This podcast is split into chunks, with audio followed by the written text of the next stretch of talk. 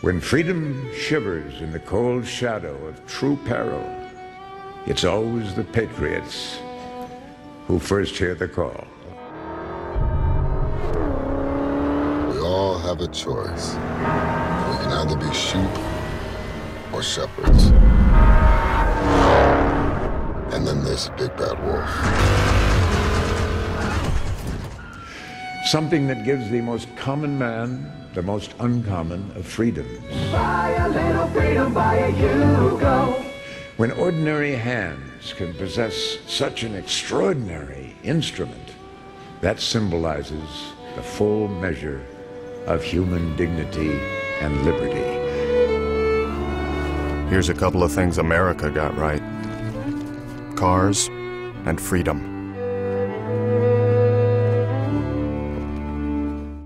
Okay. Uh, That's beautiful. no, Yeah. that. No, But wait that a I heard. second. I- Yeah, I heard Vin Diesel in there.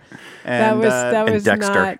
Yeah. Dexter. That yeah. That those were car ads mixed with. Wait, that wasn't just an NRA ad? No, those were guys no. talking about freedom. Actually, I don't think Charlton Heston mentioned uh, guns. You know, he's talking about the NRA, but didn't mention guns. I don't think Vin Diesel mentioned cars either. They Uh, mentioned they freedom. just mentioned freedom because that's what freedom is made of.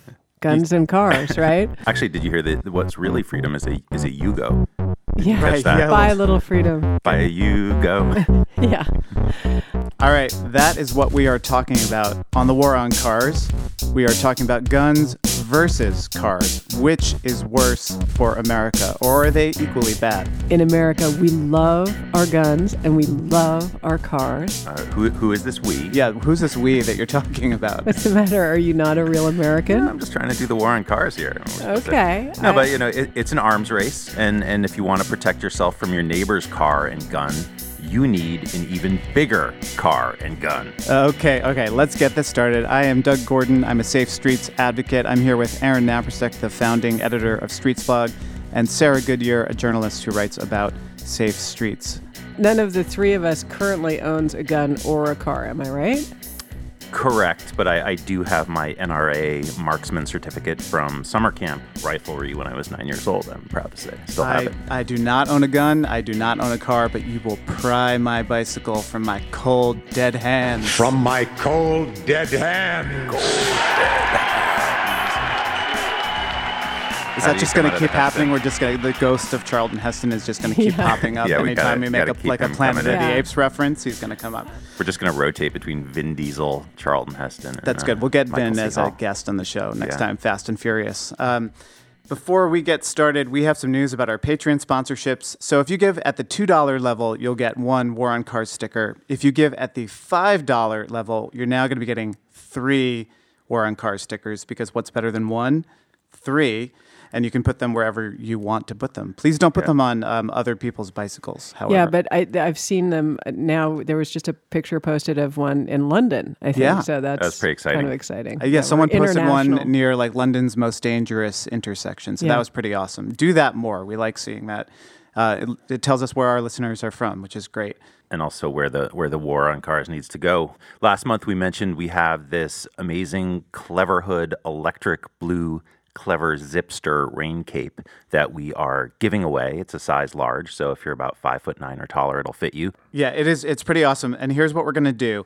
You do not have to donate a lot of money to uh, be eligible to get this thing. If you donate at any level in January this new year, you will be eligible to win it. So what we will do is at the end of this month, hopefully before our next or episode after that, we will put all the names of our new donors in a hat, virtual or real, maybe a bike helmet, and we will hold a drawing and announce that winner and let you know if it was you. So head on over to the waroncars.org. You click on donate, make a new pledge at any level, and you'll be entered to win the Cleverhood Rain Cape. Thank you for being so generous. Okay, so cars versus guns. They're both made of metal. They're both symbols of American freedom. They're both deadly as hell and killing a lot of people. Um, yeah, a lot of people. I mean, especially of children. I think you guys saw this headline that was ricocheting around the media around New Year's it got a lot of coverage, which was pretty questionable coverage. Uh, Doug, you have a story there, right? Yeah, this is from NBC News. We'll put up a link. And um, here's the lead sentence Guns are the second leading killer of U.S. kids after car crashes, according to a new report published Wednesday. Nearly twice as many kids died from gun injuries as 2016 as died from cancer, the study by a team at the University of Michigan found. Um, it wait, also- wait a second. So they, they, they talk in the lead of, uh, about the second leading killer. That's the first thing they talk about.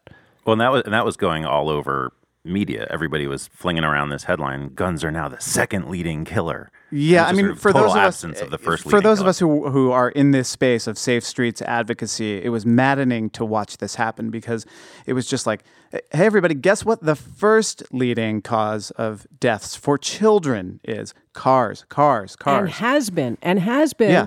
For a really long time. I mean, and and we're talking about thousands and thousands of children have died because of cars and nobody wants to talk about that ever. And it's also going up. That's the other thing. It's going up for everybody. Pedestrian deaths are going up, but motor vehicle related crashes for children it continues to rise. It dipped a lot in the 90s and early 2000s, but is going up. Yeah. To, I mean to be sort of fair to the headline, you know, spreaders and, and writers that uh, you can kind of see why gun safety advocates would want to make this comparison right now. Because one of the arguments that gun safety advocates make is that we should be regulating guns at least as well as we regulate cars. Right. So, you know, with gun with cars, you don't get to drive a car unless you've gone through some training when you're like 16 years old. You need a license, you need insurance, you're car has to get inspected every year. There are product recalls when something goes wrong with a car. Like there's actually quite a bit of regulation with cars.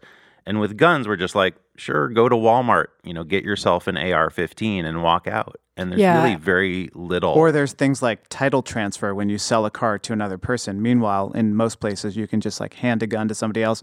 They give you At a a hundred show. bucks, Yeah. and you're you're good to go. Yeah, I did talk to Dr. Rebecca Cunningham, who's the lead uh, researcher on that that study, and she said she thought that the reason that the gun figure got more attention was that it was just a novelty to people the idea that guns actually do kill that many kids. And she said well people know about cars.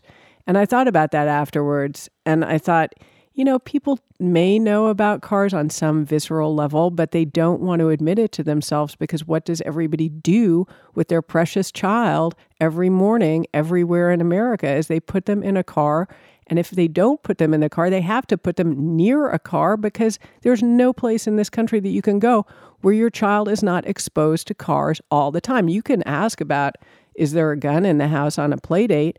But you can't say, can you make sure that my child, while, while on a play date with your child, is not in proximity to any cars? You can't ask Right. that of Yeah, it's anybody, impossible. right? Right. So what Cunningham is essentially saying is like, y- you know, we get it, but it's not news that cars are killing, Yeah. you know, almost 40,000 Americans every year. It is sort of news that now gun deaths are almost at 40,000 fatalities a year, too. They've essentially like crept up and are equal to each other. And I guess one of the concerns that you'd have to have with this is that we're going to become inured to gun deaths just like we've become inured to car deaths. Well, I think about that all the time because if you think about the way car crashes make the news, they have to be spectacular. So, Right. a person who is just walking across the street, a single person who is hit by a driver who may or may not be drunk, who may or may not be distracted, it's really unlikely that that person's death or injury is covered on the news. But as in, in the case of something that happened tragically last year when a driver ran over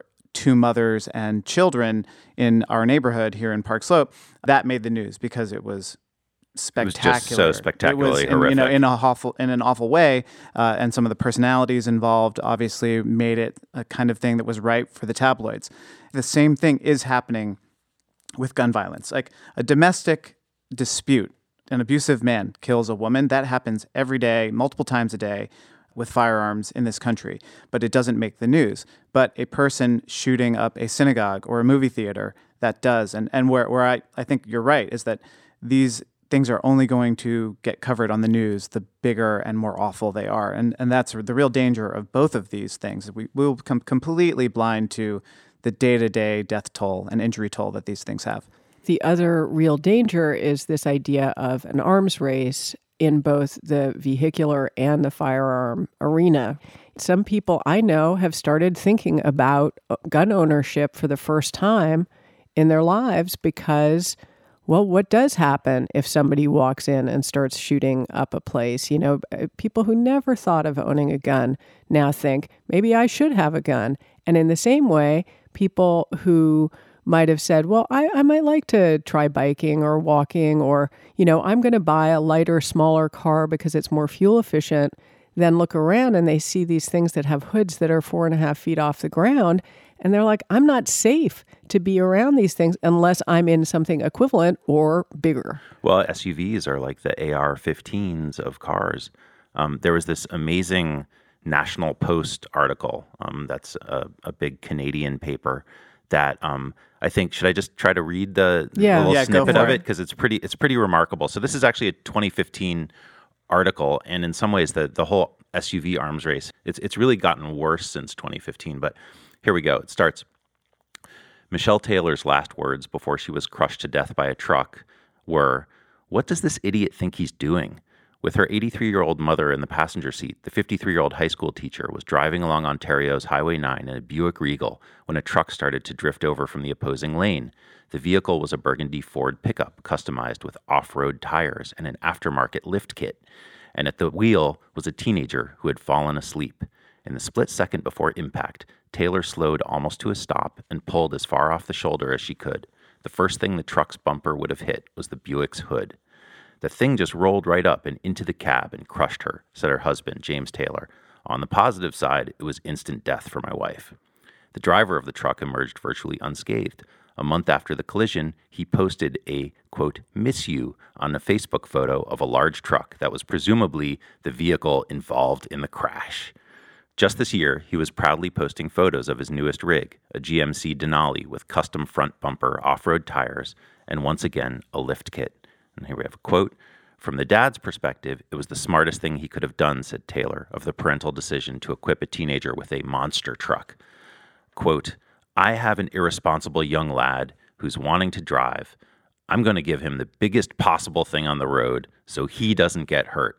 And sure enough, he never got hurt. So what I found really interesting about that, the thing that stuck out to me was the the Facebook thing. So he posts a picture of his old car, and then he posts a picture of his new car with another lift kit. And the lift kit to me, and the big wheels and everything, that's the bump stock of uh, totally of an AR-15, right? It's an aftermarket edition that is in a legal gray area depending on where you live, and it's this fetishization of uh, an object that is lethal a symbol of masculinity, probably for this, you know, hormone-ridden kid, right? And um, and, and intrinsic and to his identity it's too. part of his identity. He put it on his social media page. I mean, I think one of the big problems is is something that we ignore at our peril, which is that there's a huge emotional component to this, and people love these things. Yeah. I mean, Yeah. they love them, and I will cop to it. Like I have loved cars. I have loved driving, you know, a Ford Mustang that had like way more ho- horsepower than it was necessary for anything. I Doug, ha- Doug Sarah's been cheating on us. Oh, and, and I will also cop to having enjoyed firing a gun. I used to live in Maine. In Maine, guns are not that big a deal and they're all over the place. And, you know, I had a friend who's like, hey, let's take some guns out behind the house and shoot some guns. And wow, I got to like, you know, shoot a Smith and Wesson 38. It's a thrill. Let me tell you, Yeah, it man. is a thrill. Well, so the question kind of becomes then, you know, how do you de escalate an arms race? How do you change a culture fundamentally so that these, you know, people kind of detach their identity from their gun and their car? How do you give them something else to identify It's with? hard, I think, because I think s- uh, with cars, a lot of it has to do, of course, with the built environment. So if you live here in New York City, not that there aren't people who don't love their cars and wash them every day and wax them every day and have photos of them on their social media pages, but you can express your identity in a city, in an urban environment, in so many different ways. And that's why fashion is big in urban centers, for example. But if you live in places where you don't have that much social interaction with people face to face, then your car becomes your identity. I have a friend who, when he moved to LA, he said he just met so many people who lived in the crappiest of apartments. You know, maybe we're spending three, four hundred dollars a month. This was back in the '90s, but we're driving Mercedes because that was the thing that presented themselves to other people when they showed up somewhere else. And you know, with guns, it's a little bit of the built environment, perhaps, because you do see more of this happening in rural environments where people are really fetishizing guns. Um, you know, Obama got in trouble for his like clinging to guns and religion Mm-hmm. comment. So I will be that same coastal elite who will get in trouble for that comment. But I, I think that has something to do with it a little bit. Well, but they could say you're fetishizing your bike, right? I mean, it's like you've, you know, you're Brooklyn spoke. You've like created a whole identity around your bike, and in some ways, I I think that an organization like Transportation Alternatives, a big bike advocacy organization in New York, is in some ways similar to the NRA in that. Okay, wait, wait. Charlton I- I'm- Heston. I'm, Yeah. waiting here. I'm waiting. Okay, I got a hot take But coming, guys. green bike lane paint. It's made of people. So TA is is an advocacy organization that is built around a kind of very specific technology, the the bicycle. You know, we advocate for the bicycle and better bicycling. And the NRA is similar. It's built around the gun, the rifle, and both of these things they're they're fundamentally political organizations um, fighting for the rights of bicyclists and gun owners. But what happens with them is they're successful when they are successful. It's because they have created a community, they've created a whole kind of lifestyle, and the people who are part of these groups, it, it becomes part of their identity. You're a cyclist, you're a gun owner, your family bikes, your family goes out and hunts. There's this like core identity attachment to the advocacy organization. And I, I think a lot of groups don't succeed at that, but TA and the NRA both do in this really fundamental way. Well, some of the gun control advocacy groups are beginning Oh, yeah. to to kind of take some ground there, Yep. right? Because with the Parkland kids, that is an identity, right? Like a lot of young people, especially, are identifying with those kids Mm-hmm. and saying, you know, my identity is I want to be able to be free to be a young person who's carefree and thinking about like, who do I have a crush on instead of, Yeah. am I going to die today? I was going to say there's a huge difference between the NRA, which is an identity built on like I want to be able to go out and, and shoot things, whether it's you know deer for hunting or soda cans in my backyard or at the firing range, versus I don't want to get shot. You know that's But- a but- huge difference. And also with TA, like I don't want to die on my bicycle just going to work. But it does come down to something that we see on, on the national level just playing out, you know, at an epic scale right now, which is do we as Americans identify with something that is positive or do we identify with something that's negative? Do we identify with, you know, I build a fence around my homestead and I stand there with my rifle and don't come in or I'll shoot you? Or do we build it around like, hey, let's make a community, let's make a town, let's make a city where everybody can come together and have economic activity and Well, all that's of what that. when we brought this topic up as a potential episode, that is exactly what I thought of first. Is that, that you know you have the homesteader who feels that his or her security is in his or her own hands, and then you have the urban dweller who feels that uh, our security is bound up in what we do to each other and how we treat each other and what government we together do. And I think where there is a huge overlap with guns and cars is that as much as cars are regulated, when there is an epidemic of car violence, we offload the responsibility for avoiding it to individuals. So, children, wear a reflective vest when you're on a field trip and walking across the street. Um, cyclists, make sure you have lights on your on your bicycle. Um, you are responsible for your own safety.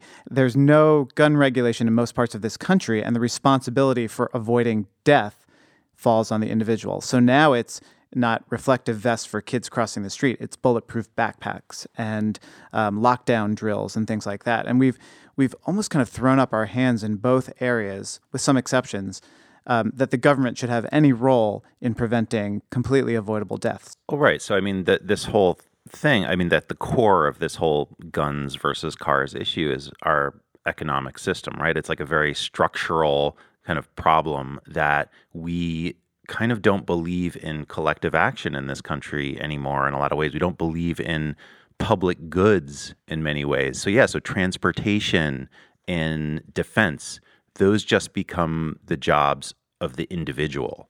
And, so that means cars and that means guns instead of buses and I don't know what would be the opposite of guns. the the opposite of guns being no guns, right? That Right. there should be places where guns are simply not allowed. Just uh, as we as Safe Streets advocates say, there are places where there should not be cars. But the economic part is even more structurally baked in because the entire United States economy runs on cars. Just look at any set of ads during a TV show or, or in a magazine or whatever, wherever they still have ads on the internet.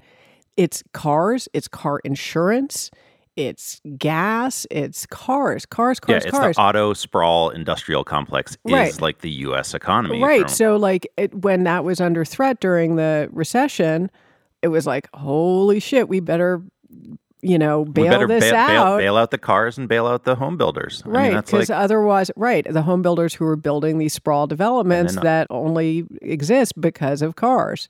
Right. And and why? Because we've built all these roads and infrastructure that has all this debt service on it, and you know, Yeah. I mean, Well, eh and then on a macro level, we do also sell a lot of weaponry to the rest of the world. I mean, an enormous chunk of the federal budget is just, you know, arms, military defense spending. So cars and guns are a huge chunk of our economy. I mean, that is probably the U.S. economy. It's mm-hmm. like So- that, Cars that and and guns. iPhones. Yeah. Yeah. So, you know, what I'd like to see as a potential solution for for stepping down some of this is to say we could retool the United States economy to create excellent jobs by building transit infra- infrastructure that allows people to live without cars because we see that people when they have it they do want to use it Okay, but can I ask? So, if we we sort of determined earlier that like these successful advocacy groups, like the NRA and Transportation Alternatives, that one of the things that makes them work is they enable the members to you know forge an identity and community out of the advocacy. I wonder how you could do the same thing with like buses. I mean, because actually, truly, to me, like riding on a bus, being able to like read a book or like talk to someone, not have to pay full attention, like driving down the road, that actually is freedom. You Yes. know? Yeah. But like, you don't feel like, yeah, I'm a bus rider, you know, like yeah.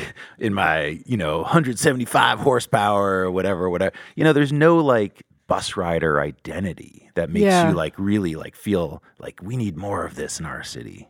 I mean, Yeah. how do you do that? I don't know. I mean, I've been thinking as we've been sitting here about groups like Mothers Against Drunk Driving and Moms for, isn't there a Moms one for gun safety too? It's uh, Moms Demand Action. Moms Yep. demand action, right? So this idea of like that being a mom Caring is a life giving, Yeah. positive identity. But even in those cases, it's against a negative. Like it can't just be like moms for being happy, you know, moms for, Well, you know, an easier life. The NRA for a long time had an advantage because their talking points were so simple. You have a gun, the government wants to take it away, and the Second Amendment says they can't. The end. That was their argument. Yeah, simple. Really simple. Whereas, like, what does it mean to live without a gun? It's not tangible. It's harder to articulate. That's changing, unfortunately, because so many people are being killed. But I think that's the thing. They've always had the advantage because they have the thing that they could lose. Yeah. Yeah. Yeah, the negative. I, I like also how the war on cars now we're we're like you know we're like we have to have a little more loving and positive message. Says the war on cars. yeah, yeah, yeah. Yeah, you know, well, I mean, you know, the war on cars, that name, we we took it from people who were accusing us of waging a war on cars, and you know, uh, I mean, I think that's But that maybe gets us to this idea. Uh, we can jump around a little bit, like what we can learn from Yeah. uh, gun control advocates and what gun control advocates can learn from safe streets advocates. And I think that clarity of language is one of them. Um, you know, Emma Gonzalez, after the Parkland shooting, she was one of the kids from the high school. They had the March for Our Lives, and she had that amazing speech where she just like kind of laid out what the other side, the gun, con- the NRA advocates, uh, would say, and then she just kept saying over and over again, "We call BS." Yeah. Um, none of this sort of mealy mouthed like. No, like, well, like, we're all for you know, sensible gun yeah, control, none of that. and look, we want common sense, and we think. Pe-. No, she just said, "We call BS," and I think that's one thing I personally have learned from these kids and from the movement is that clarity of language and being direct about what you want. I want to be able to cross the street without being killed. Your parking space does not matter. That's BS. Um, as opposed to, look, I know some people need a car to get to the grocery store. It's like, no, there are too many cars. There are too many guns. and so and so that's kind of where I've moved, and I think that I've I've taken some of that from the gun safety advocates too. Is that we in the safe streets world need to stop advocating for you know bulletproof backpacks on our kids. And what do I mean by that? We've been very focused on you know armoring up our streets. So cyclists are getting killed. We need protected bike lanes. Pedestrians are getting run over. We need bollards and bulb outs and neck down. We need to redesign the streets. We need to armor up our streets, put bulletproof on our streets so that these cars stop killing us. And I think I'm moving to a place where it's like, no, actually we need we need car control. Just Yes. like we need gun control. We actually need fewer vectors and machines of death. You know, there need to be many fewer cars on our streets, just like there need to be many fewer guns on our streets. So, and it's good. And I'm not saying don't build bike lanes and don't build bollards and bulb out. Those are all good things and we should have them. But like, I do think that we've in some ways been advocating for the bulletproof rather than the gun control. Yeah. I think one of the very similar things, like Aaron is saying about armoring up our streets, is that by doing so, we are uh, tacitly acknowledging that cars are going to crash into stuff and possibly hurt people. I mean, the good news on the car front is that I actually feel like it's probably not that hard for a city to get control over this, especially a city like New York. Well, you know the- why? Because cars are not mentioned in the in the Constitution. I mean, I really think Yeah, that that's right. like this is the Huge big advantage. The big advantage here is that if you know if someone had a time machine and put cars in the the Second Amendment too, then we'd be in big trouble. Right. But it, it, it- in so in theory, it would not be that hard for a city to start to really regulate what kinds of cars are allowed on its streets. And you can easily imagine, well, you can't imagine the current mayor, but maybe the next mayor of New York City being like, look, like even if the state DMV controls the design and typology of the cars that are allowed to traverse our city streets, New York City itself still controls parking policy. We could create some kind of parking permit system that says, look, if you if you want to drive an enormous SUV in our crowded city, you can do that, but it's going to cost you, you know, a zillion dollars a month every time you want to park it somewhere. Or, you know, there's you you can imagine a variety of mechanisms Yeah, by mean, which cities congest- can get control of this. Congestion pricing could could do this exact kind of thing by saying, you know, cars over a certain size are going to have to pay more, right? I mean, that seems like something that's a feasible. Yeah, absolutely. I mean, know. that's being done in other places. Okay, so we've had a pretty good discussion here about this. So here's the question though. Which are you, which are each of us personally more afraid of, cars or guns? Hmm. All right. Well, I I'm more afraid of cars because I am around them every second. They're all over the place, all around me, but also because I often am in a position, especially on business trips, where I have to use a car. And that means that I could be a killer. And that's what really terrifies me. I am not going to kill anyone with a gun. That's almost certain. But the likelihood that someday I might inadvertently kill somebody with a car is not zero. And that is terrifying to me. Yeah, I mean, look, like I think you can make the case that cars are better than guns because guns are specifically designed and intended to shoot living beings and injure and kill them.